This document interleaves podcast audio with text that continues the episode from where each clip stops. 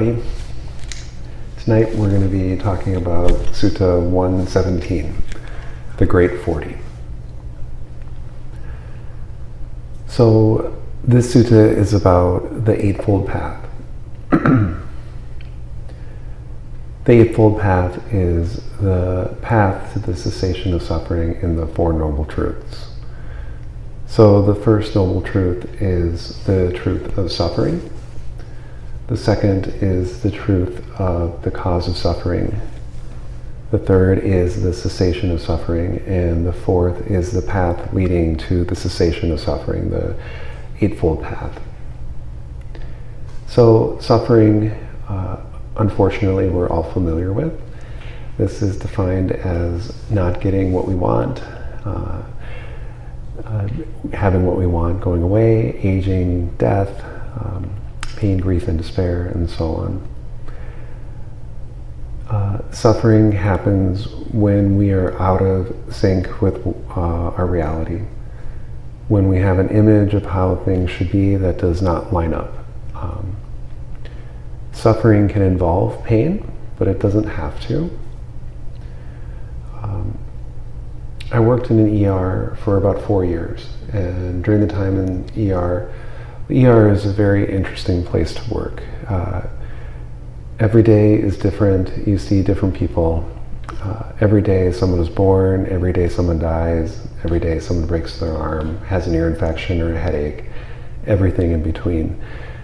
Uh, working there, you get an interesting perspective on life and death. Um, after you've seen people come back from obvious death, and obviously healthy people pass.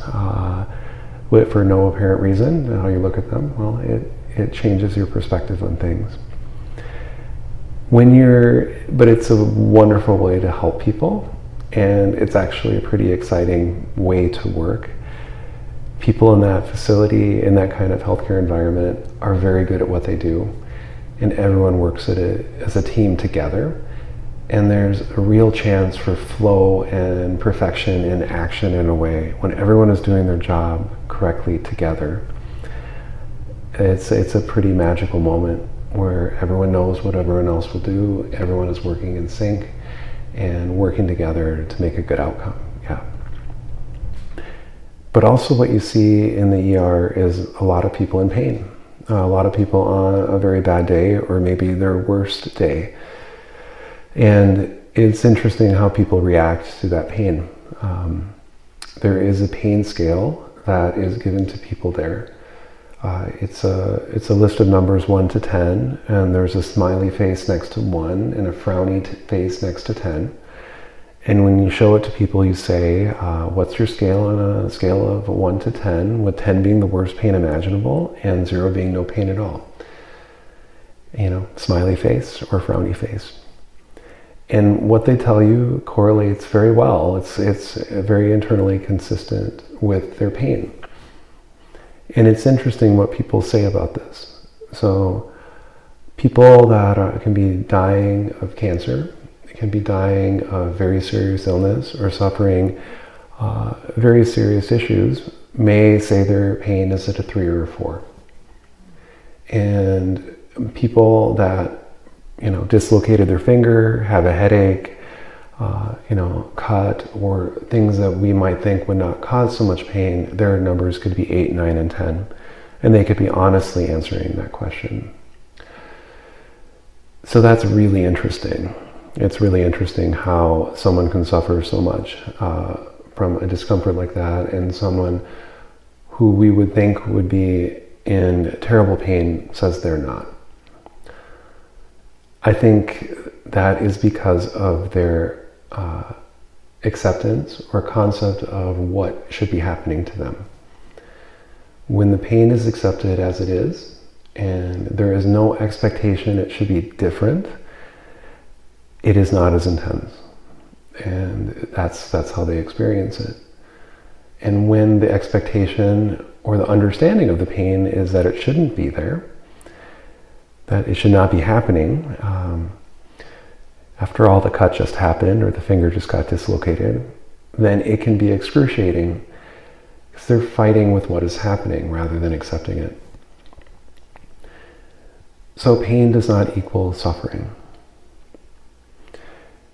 And also the, the inverse is interesting too. I, I think it's kind of interesting that we use babies and small animals and puppies to generate metta. When these are very scary things, your baby will take your time, your patience, and your money for 18 to 20 to 30 years. yeah, uh, yeah, they, they do. I'm a parent, I know. The puppy is shortly after that to go pee on the floor and destroy your stuff. And, and we, we think of them and we smile. Like, I think that's about expectation too, maybe, yeah. We have no expectation of them except interaction. And so what we get is loving kindness. So, yeah. So, suffering is the cause of suffering is craving. Uh, the, so- the cause of suffering is not accepting what is happening. Uh, craving uh, is what happens, is what pulls us out of our view of seeing things in a personal way and into an opinion about it, a decision that it is mine, that it should change. The cessation of suffering is simply the cessation of expectation, the cessation of craving, uh, entering into a mind that has no expectations and can see things as they are impersonally. And the path leading to that immediately and in the long term is the Eightfold Path. The cessation of suffering can happen very quickly when we 6R. And in fact, we'll be talking about tonight that the six R's will fulfill the Eightfold Path at every place we look. The long term cessation of suffering involves from changing our relationship with our reality, changing how we interact with it, uh, letting go of our fetters, uh, changing how we, how we are. Um, and that is also what the Eightfold Path points us to. So, thus as I heard on one occasion the Blessed One was living at Savatthi in Jeta's Grove, Anathapindika's park. There he addressed the monks thus Monks, Venerable Sir, they replied, the Blessed One said this Monks, I shall teach you noble right collectedness with its supports and requisites. Listen and attend closely to what I shall say. Yes, Venerable Sir, the monks replied. The Blessed One said this what monks is noble right collectedness with its supports and its requisites? That is, right view, right intention, right speech, right action, right livelihood, right effort, and right mindfulness. Unification of mind equipped with these seven factors is called noble right, right collectedness with its supports and its requisites. And this explains the Eightfold Path. Uh, these are requisites that when, when fulfilled, they will support right collectedness, which will then allow us to address suffering immediately and in the long term. Therein, monks, right view comes first. In right view, absolutely comes first. With right view, everything is obvious. When one has right view, true right view, one can actually figure out uh, how things work themselves. Anything you do with right view can fulfill the Eightfold Path, or I should say, your daily life and all your activities can full, fulfill the Eightfold Path when you have right view. And how does right view come first? One understands wrong view as wrong view, and right view as right view. This is one's right view. And what monks is wrong view? There is nothing given, nothing offered, nothing sacrificed, no fruit or result of good or bad actions, no this world, no other world, no mother, no father, no beings who are born spontaneously, no good and virtuous recluses and Brahmins in the world who have realized for themselves by direct knowledge and declare this world and the other world. This is wrong view. So this describes a view that does not acknowledge causality, that does not acknowledge the results of good and bad actions, that what we do affects ourselves short term and long term, and even that what we do does not affect what happens uh, to other people potentially. This is interestingly very much like the reduction materialistic view. Yeah, they're uh, like that. The view in and of itself is not a problem. Um, it's just a view, it's just a concept. The problem with the view is what it leads our actions to do and what it leads us to do. Based on our views, we, we act. Yeah. When we do not have a view of causality uh, and of right and wrong or good and bad outcomes for our actions, we will be potentially tempted to act in ways that cause harm to ourselves and those around us. Um, and, and so this is why this is wrong view. Acting in this way with this view uh, may lead to our harm for a long time to come. And what monks is right view? Right view, I say, is twofold. It is right view that is affected by taints, partaking in merit, ripening any acquisitions, and there is right view that is noble, taintless, super mundane, and a factor of the path. So, right view affected by taints. The taints, uh, this can be translated as cankers, like a canker sore. Uh, the word is asava. It's uh, translated as outflows or inflows, outfluxes. It can be also translated as distraction. The taints are habits that pull us out of right view, uh, potentially, that pull us into becoming. Uh, so the taints are, we can say there's maybe three or five of them, depending how we classify them. Um, there is the, the taint of desire for sensual pleasure, the taint of ignorance, the taint of desire for uh, birth in higher uh, higher realms, desire for not or desire for becoming, and desire for not becoming. That's the fourth one, maybe we could flip it around. And the the last one is the taint of views. Um, most presentations will have three, but some presentations will throw in views. Views is the ideas of wrong, different kinds of wrong view that lead to mental proliferation. These are ideas of I am the body, I am not the body, I am I exist in this way or not in that way. Basically philosophical, unprovable ways of looking at the world the problem with these is they lead to mental proliferation and why they are considered the taints. And all of the taints will lead to mental proliferation as well. Mental proliferation separates us from what is happening. Mental proliferation is thinking about things, our ideas and concepts about things. When one becomes a sotapanna, one lets go of the taint of views. This means one has the ability to not be perplexed about what's happening and simply be in the present moment and view it just as it is. And in reality, this happens before Sotapanna.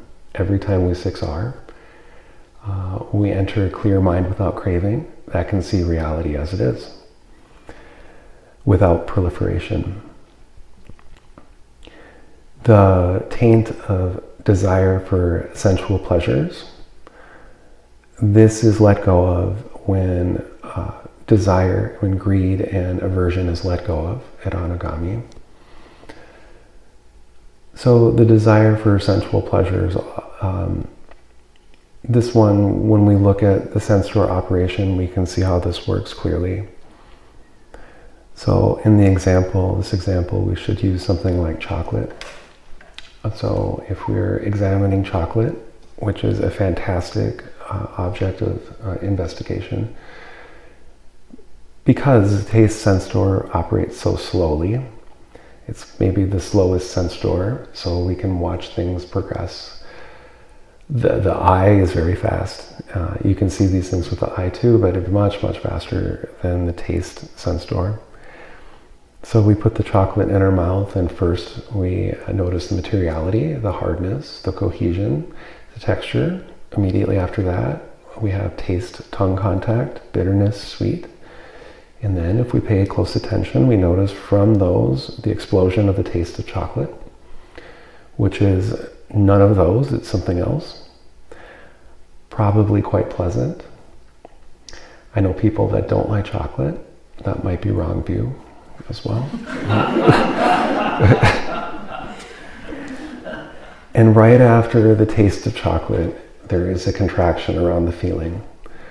Um, there is identification with it, and there's thoughts. I like that. That's good. Or hopefully not, it's bad, chocolate. And immediately that, there's more thoughts. Geez, I had chocolate like this before huh, I wonder if I should eat more of the chocolate or should I save it for later, and so on. That is mental proliferation, and it separates us from the chocolate. And this is the tragedy and paradox. A sensual desire is because it separates us from its object. Quite unsatisfactory. So the solution, of course, is to 6R, and end the mental proliferation so we can really examine the chocolate. And this is actually the solution with all the taints is to 6R and to attend appropriately uh, with uh, some some variations and strategies, but basically it's bringing up clear, bringing up your clear mind and not allowing the proliferation to result. The taint of ignorance is the taint of forgetting the Four Noble Truths, which is basically forgetting to be mindful, forgetting to observe. When we let go of the taint of ignorance, or when we have the with the power of mindfulness developed, or a well-developed faculty of mindfulness, we see things automatically, without effort they happen and they're there just as they are. And again, there is no proliferation in that. So, ripening in the acquisitions means ripening in the five aggregates. So, mundane right view leads to outcomes in the world. It leads to wholesome outcomes, it leads to good things, it leads to positive states, but it does not necessarily uh, lead to a mental development or the or the supramundane paths. And there is right view that is noble, taintless, supramundane, a factor of the path. In what monks is right view that is affected by the taints, partaking of merit, ripening in the acquisitions? There is what is given and what is offered and what is sacrificed. There is the fruit and result of good and bad actions. There is this world and the other world. There is mother and father. There are beings who are born spontaneously. There are in the world good and virtuous recluses and Brahmins who have realized for themselves by direct knowledge and declare this world and the other world. This is right view affected by the taints, partaking of merit, ripening in the acquisitions. This is a view of causality that what happens now, that our intentions lead to results and they matter. This is the, uh, the view of karma. Karma is created by our intention and our action. When we have an intention and we act on it in deed, speech, and mind, we create karma. In karma, it leads to results now and in the future understanding this, we're more likely to act in skillful ways in the present. And understanding this, we, we know what we do now matters. This means what we do reinforces our, our behavior. So when we act a certain way now, we're more likely to act a certain way in the future. This is very important for meditation practice. When we're dealing with a hindrance, uh, how we deal with it will affect the future arising of the hindrance. So if you are dealing with restlessness in your sit and you are wanting to move and end your sit, you have a couple of options there. When you're restless and it's time to end your sit because you were going to anyway, well, it's fine. But if you are tempted to end your sit earlier because of the restlessness, if you choose to break your sit because of the restlessness, you are giving into uh, the effect of that feeling. That feeling of that hindrance of restlessness is uh, driving behavior.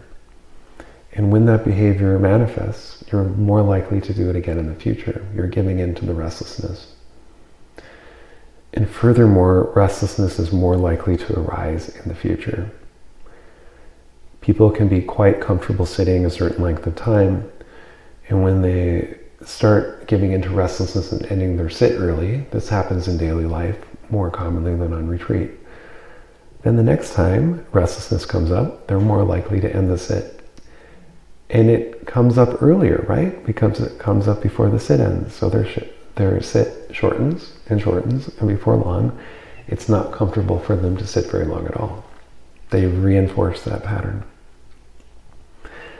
And conversely, when we do not engage in the hindrance, we do, when we do not let it uh, dictate our behavior, when we allow it to be there, when we don't interfere, we don't take it personally, we accept it, we relax, smile, come back to our object of meditation,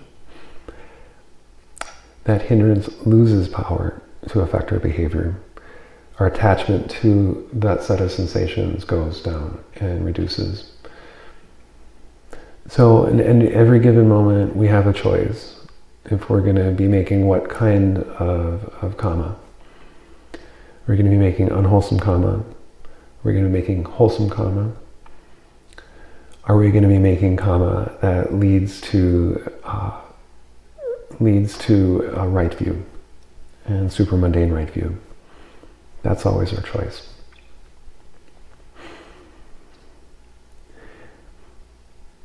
And what uh, monks is right view that is noble, taintless, supramundane, and a factor of the path?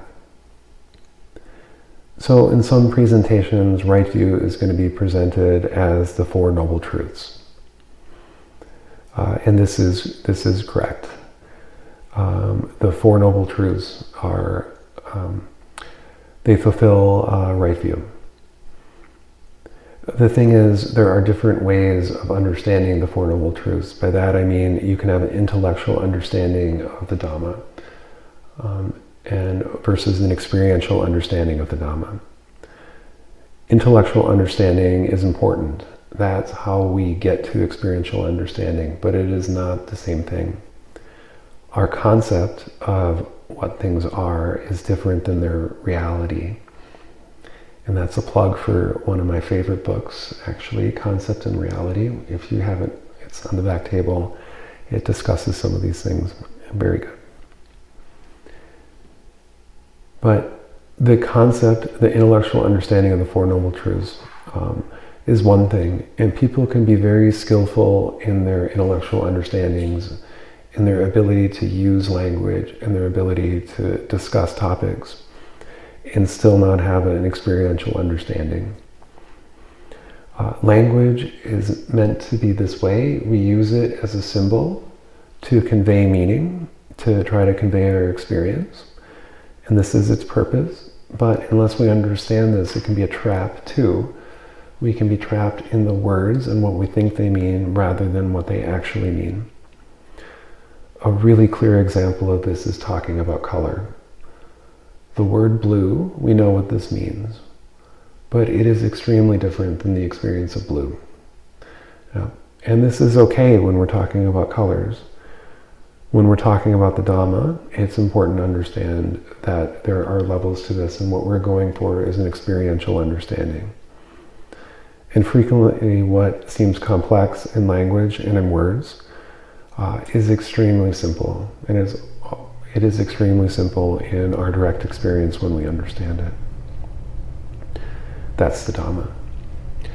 And so the Four Noble Truths uh, at an experiential level certainly fulfills this idea of right view that we're going to talk about in the sutta.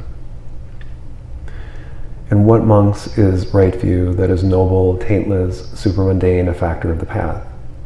The wisdom, the faculty of wisdom, the power of wisdom, the investigation of states, enlightenment factor, the path factor of right view in one whose mind is noble, whose mind is taintless, who possesses the noble path and is developing the noble path. This is the right view that is noble, taintless, supermundane, a factor of the path. So wisdom is seeing dependent origination. It is seeing things as they are. Uh, the power of wisdom and the faculty of wisdom, again, is seeing dependent origination. And investigation is observation into that. So what this is really saying is right view is observation of one without uh, taints, with one whose mind is free from craving. It is observation. It's how they observe. That is right view. That is right view that is noble, taintless, supermundane, a factor of the path. And you notice they say right view in one whose mind is noble, whose mind is taintless. So this is an arahat who possesses the noble path. This is one in training, someone between stream entry and arahat path, and is developing the noble path. That is someone who's not yet entered into sotapanna.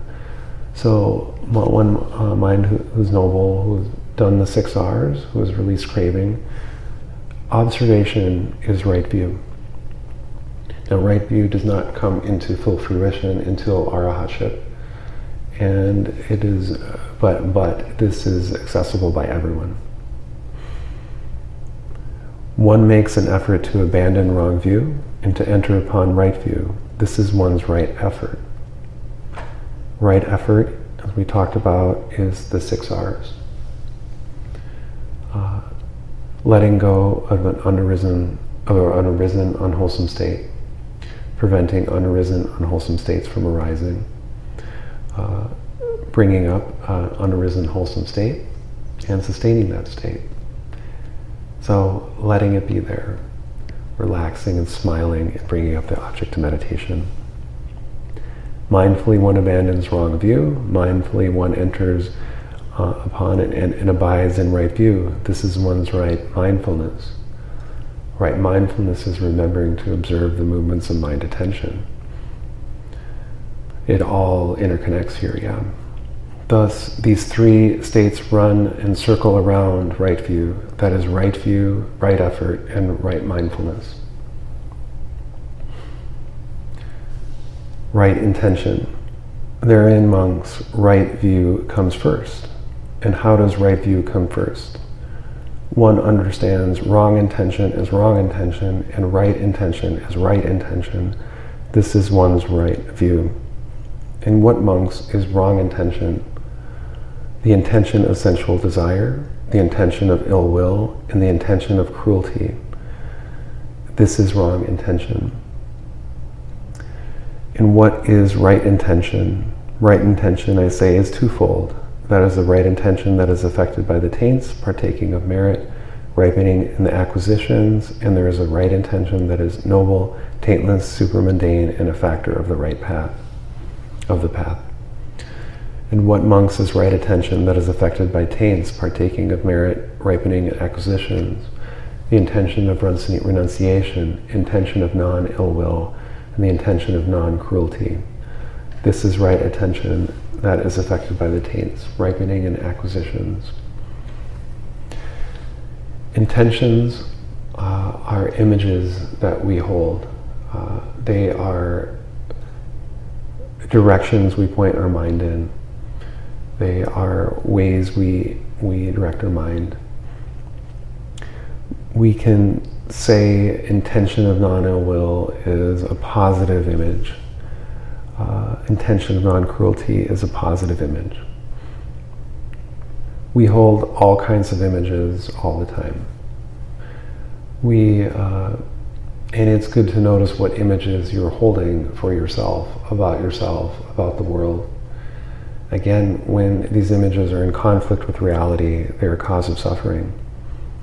And the stories we tell ourselves about ourselves affect our behavior and what we do.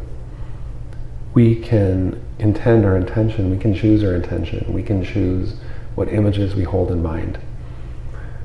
And we can choose to uh, hold thoughts of non ill will towards ourself, to those around us, and we can choose to hold uh, thoughts of ill will. I would recommend the latter or the former, yeah. Metta is an intention, it's an image that we can hold. We can have the intention of generosity and how we hold these images, how we are generous with those around us uh, matters and affects what will happen in the future. It affects how we build our karma. Um, and it affects what will happen next, next in, in our meditation and our experience. When we're holding a positive intention about things, uh, when we can reframe things in a non personal way, the suffering can go away. When we think things are our fault, when we think things are wrong, should not be there, this allows them to persist. So, our goal in holding right view is to hold generous thoughts of ill will that will support our practice and support those around us and support generosity that way. In what monks is right intention that is noble, taintless, supramundane, a factor of the path? The thinking, thought, intention, mental collectedness, directing of mind, verbal formation of one whose mind is noble, whose mind is taintless, who possesses the noble path, and is developing the noble path. This is right intention that is noble, a factor of the path. So this is simply the intention and collectedness and thoughts of one with mind without craving. Naturally, without craving, thoughts of ill will do not arise. Naturally, we do not have intentions that are in disharmony with those around us. When we have a clear mind, when we have no craving, we do not break precepts. The only reason we would break precepts is because of a personal view, because we're trying to control our experience. Because these thoughts of ill will, they harm those around us. And when those when we harm our environment, we're harming ourselves. It makes absolutely no sense to do that. And so seeing things impersonally seeing things as they are, we're not going to be harboring thoughts of ill will. One makes an effort to abandon wrong intention and to enter upon right intention. This is one's right effort. Mindfully, one abandons wrong intention. Mindfully, one enters and abides in right intention. This is one's right mindfulness. Mindfully, you can choose to be playful and curious mindfully you can notice that a heavy thought has entered into your mind stream and mindfully you can let that go and choose a lighter thought these three states run and circle around right intention that is right view right effort and right mindfulness speech therein monks right view comes first. And how does right view come first? One understands wrong speech as wrong speech and right speech as right speech. This is one's right view. And what monks is wrong speech? False speech, malicious speech, harsh speech, and gossip. This is wrong speech. And what monks is right speech? Right speech, I say, is twofold. There is right speech that is affected by the taints, partaking in merit, ripening in the acquisitions, and there is right speech that is noble, taintless, supramundane, and a factor of the path. In what monks is right speech that is affected by taints, partaking of merit, ripening in the acquisitions? Abstinence from false speech, abstinence from malicious speech, abstinence from harsh speech, abstinence from gossip. This is right speech that is affected by the taints, ripening and acquisitions. In what monks is right speech that is noble, taintless, supermundane, and a factor of the past, path? That is, desisting from the four kinds of verbal misconduct, the abstaining, refraining, refraining, abstinence from them in one whose mind is noble, whose mind is taintless, who possesses the noble path and is developing the noble path. This is right speech that is noble, a factor of the path. And so, what's the difference between these two? The difference is uh, intention. Uh, the, the first ripening of acquisitions, one is trying to do that, resisting other kinds of speech. In the, in the super mundane path, it is natural for the mind not to engage in those kinds of speech. So the inclination doesn't even arise. This doesn't mean that one with a clear mind uh, does not have difficult conversations or say difficult things, uh, or it, it is, but it does mean things can be said at the right time in the best possible way that one knows how to, like that. Um, it is always better to engage in difficult conversations with the mind with loving kindness, with a clear mind, than otherwise. Um, when we enter a potential conflict that way, we have a chance of seeing the other person's perspective. And they have a chance of knowing that they're seen. In some cases, this is going to deflect the conflict and diffuse it. In some cases, it will not. Um, but in those cases, at least you'll have a clear mind with loving kindness. For loving kindness is protective with loving kindness, well, when your mind is happy and you're having a wonderful day, nothing can bring you down. Yeah. When you bring that mind to what you're doing, uh, everything is okay, and big problems don't seem so big. With your mind of loving kindness, you're not as affected by negativity. And the loving kindness meditation is one of the protective meditations, uh, partially for this reason. One makes an effort to abandon wrong speech and to enter upon right speech. This is one's right effort. Mindfully, one abandons wrong speech. Mindfully, one enters upon and abides in right speech. This is one's right mindfulness. Thus, these three states run and circle around right speech that is, right view, right effort, right mindfulness. Action. Therein, monks, right view comes first. And how does right view come first? One understands wrong action is wrong action and right action is right action. This is one's right view. In what monks is wrong action? Killing living beings, taking what is not given, and misconduct and sensual pleasures. This is wrong action. In what monks is right action? Right action, I say, is twofold. There is right action that is affected by taints, partaking of merit, ripening in the acquisitions. There is right action that is noble, taintless, supermundane, a factor of the path. And what monks is right action that is affected by taints, partaking of merit, ripening in the acquisitions? Abstinence from killing living beings, abstinence from taking what is not given, abstinence from misconduct and sensual pleasures. This is right action that is affected by the taints, ripening and acquisition. Basically, keeping your precepts, keeping your sila.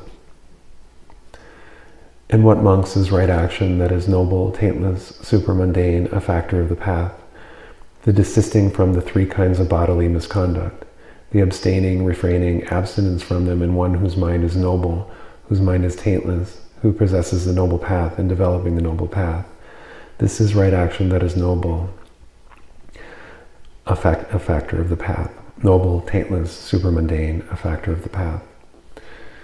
And this means automatically keeping your precepts.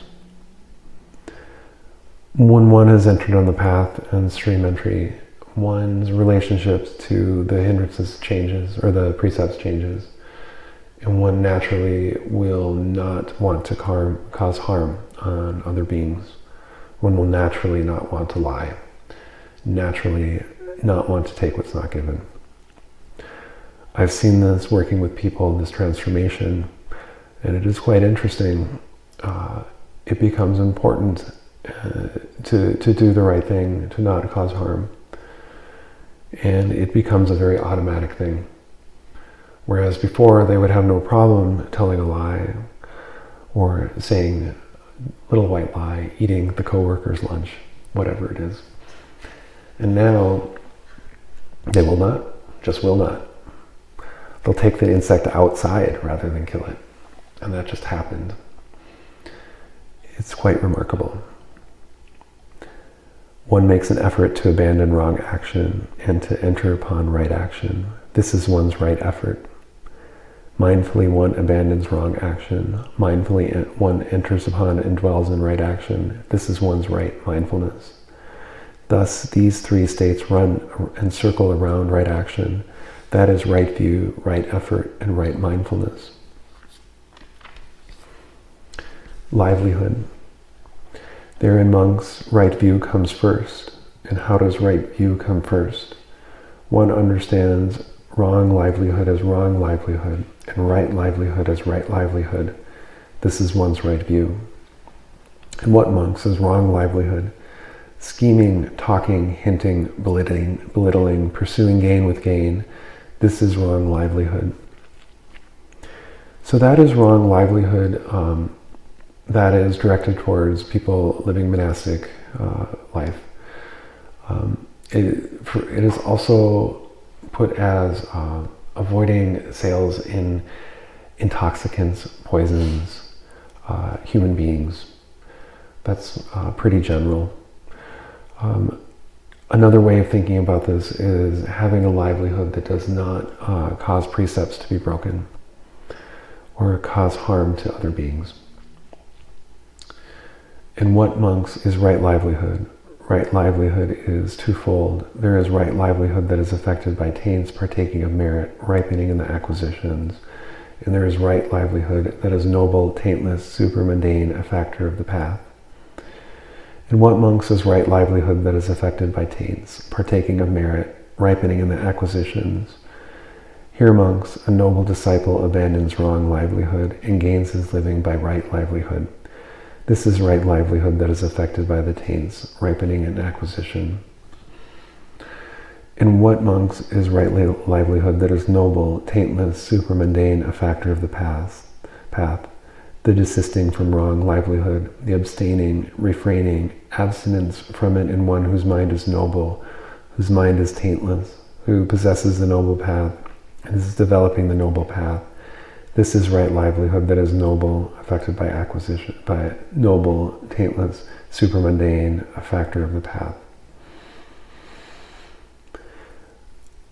So, right livelihood, I think, can be fleshed out a little bit, and we can talk about how we interact in our daily life.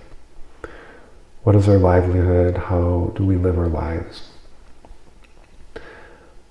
The short answer is to bring loving kindness in everything we do and to share this with generosity in those around us. Of course, not breaking precepts, but of course, bringing uh, kindness and, and love to our interactions. We, in order to do this, we have to remember the practice and remember the meditation, remember to 6R. Uh, in this, this can be a challenge. It can be very challenging to decide to keep loving kindness with you all day. Uh, as people try to do this, ever, universally everyone is surprised by how difficult it is. You can start the day intending to be with loving kindness, and then all of a sudden you're, it's the next day, and you're like, oh, I was going to do that, huh? No. So, this is where mindfulness games and mindfulness tricks come into play to help us bring this with us all the time. The first one is one you're practicing now, which is smiling all the time. If we set the intention to always have a smile on our face, uh, whatever we're doing, this is actually easier for most people than remembering the feeling of loving kindness. It's a physical posture, it seems to be easier to remember. And as you're learning, you connect your smile to the feeling of loving kindness and is automatically connected. And so this will keep it going as well. When we're smiling all the time, then we get to interact with people when we're smiling all the time. And this is the other part of this practice, is smiling at strangers. I'm from Minnesota. Minnesotans are very uh, nice superficially. We have Minnesota nice, very kind. And there's also in that Minnesota nice is a lack of actual interaction um, and deeper, deeper interaction with people. I think this is an interesting thing. It probably comes from cold winters and cultures with very cold winters when you really need to get along with your neighbors, no matter what. Um, but it also means when someone grins at you authentically, randomly walking down the street, it's quite a moment sometimes. So you do this. You do this for them, you do this for your practice. They get to be grinned at by someone with loving kindness, and you get to see what happens. So sometimes they react and they smile right back. And this is a nice reflex, the normal reflex.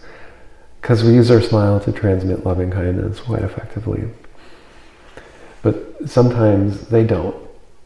They look away, they look confused, they even get upset about it. Yeah, you're, yeah, invading their space somehow. And this is our chance to check in on how we're doing. What is our intention in that moment? What does our mind do when they frown at us? Do we go to, oh my, is my smile wrong? Is there something in my teeth? Oh. Yeah. Or do we immediately go to, oh, they must be having a tough day. Hmm, too bad they didn't smile with me. That might have been fun, huh? Yeah. When we're grounded and our loving kindness is firm, we're protected from that negativity and we have compassion reflexively. And when uh, when we're less grounded, we get to see the other thing happen too. That's fine. We get to see. We relax, smile, and come back and keep playing the game. Another fun game is the sticker game. And this is getting sticky notes and putting them around your house in random places. You could put the word smile on there or a smiley face. These should be in places you don't go to very often. If you put them on like the refrigerator door, pretty soon it's going to become invisible. If you put them in places you see all the time, you won't see them. So you put them in cabinets you open only sometimes. Put them uh, by the dryer, washer, uh, you know, random places. And then when you see them, you remember to smile. Or you've noticed if you've been smiling. When I first did this practice, I had roommates I was living with a couple of guys, and yep, I think they thought it was pretty weird. But they had to deal with that too. And we're close friends, it's fine. Um, still are even. And um, yeah, so that's a fun one. And then the last set is specific mindfulness cues.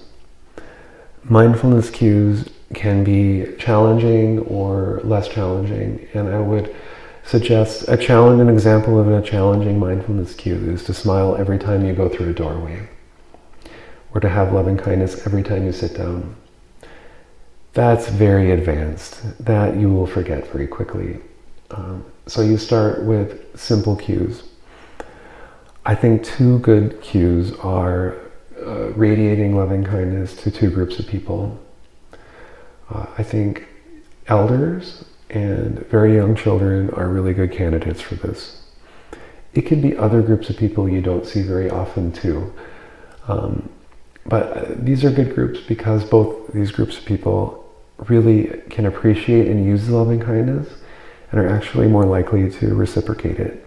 Um, so, sending loving kindness to a child in a restaurant is fun. They know what's going on immediately and they'll smile right back at you and you'll have a great thing going on until the parent notices and is confused. Then you send them loving kindness too.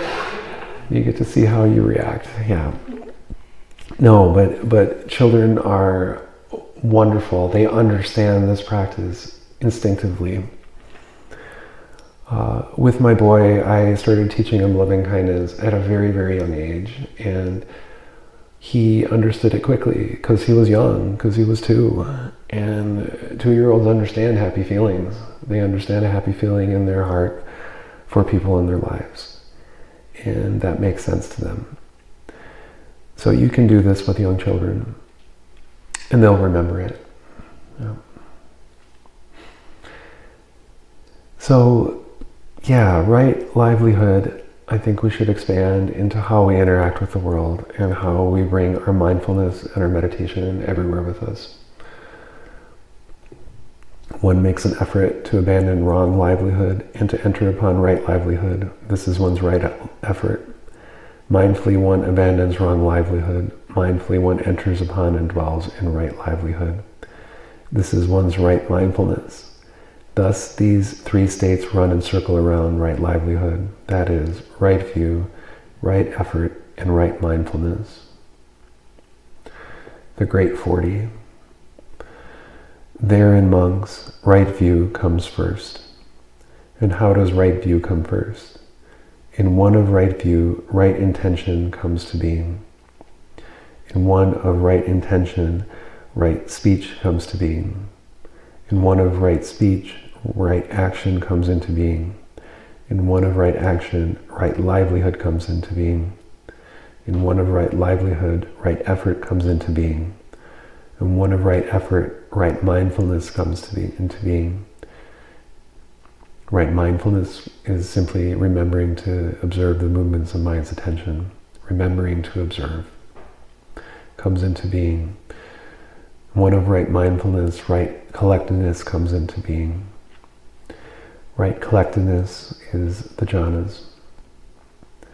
In one of right collectedness, right knowledge comes into being.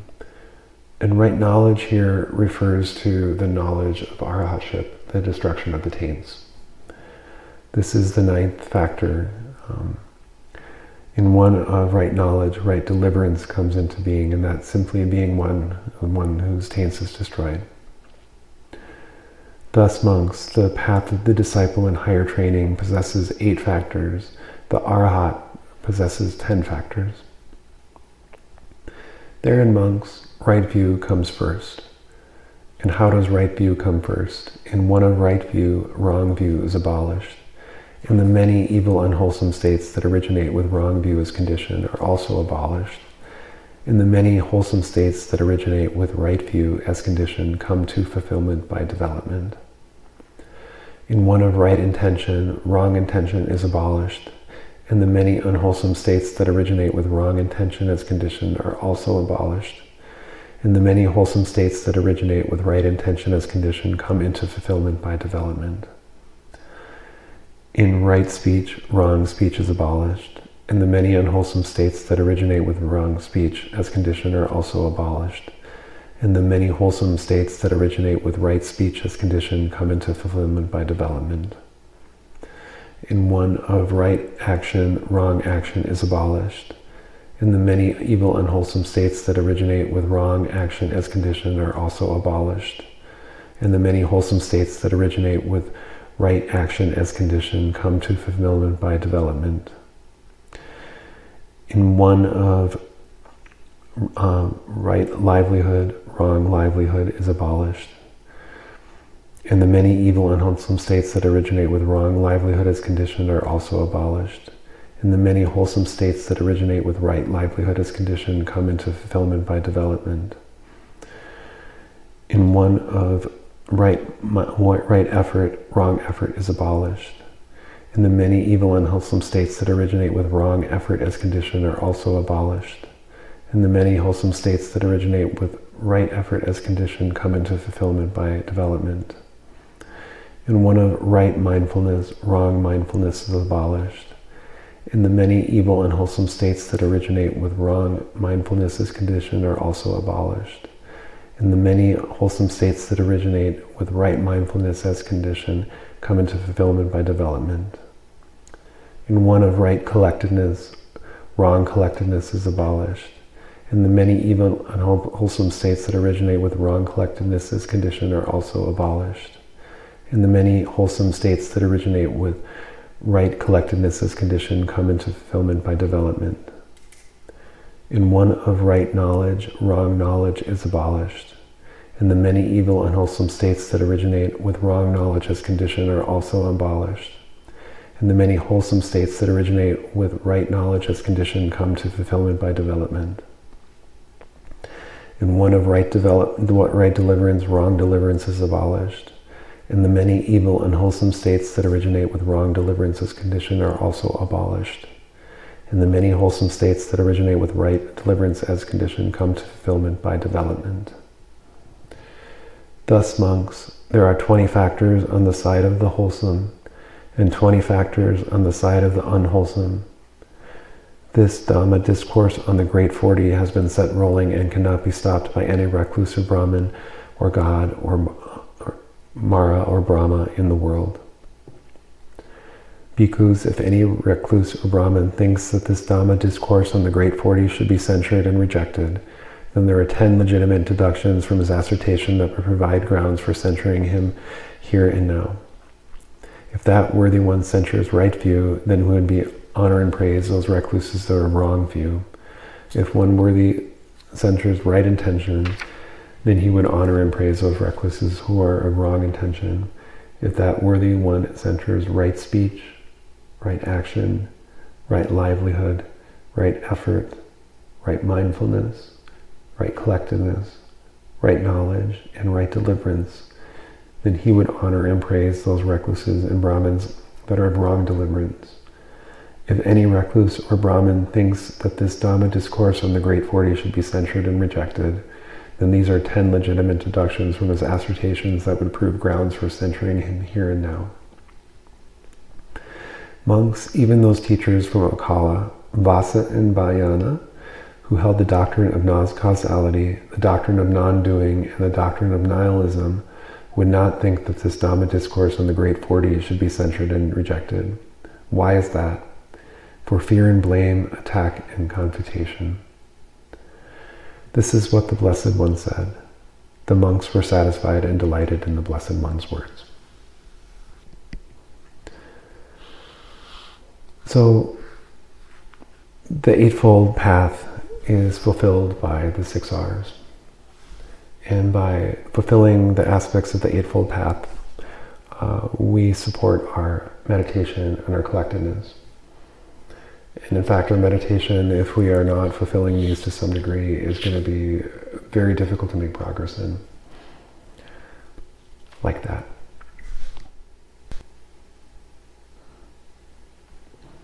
Okay. Well, let's share some merit. May suffering ones be suffering free, and the fear struck fearless be. May the grieving shed all grief, and may all beings find relief. May all beings share this merit that we have thus acquired for the acquisition of all kinds of happiness. May beings inhabiting space and earth, devas and nagas of mighty power, share this merit of ours. May they long protect the Buddhist dispensation. Sadhu, sadhu.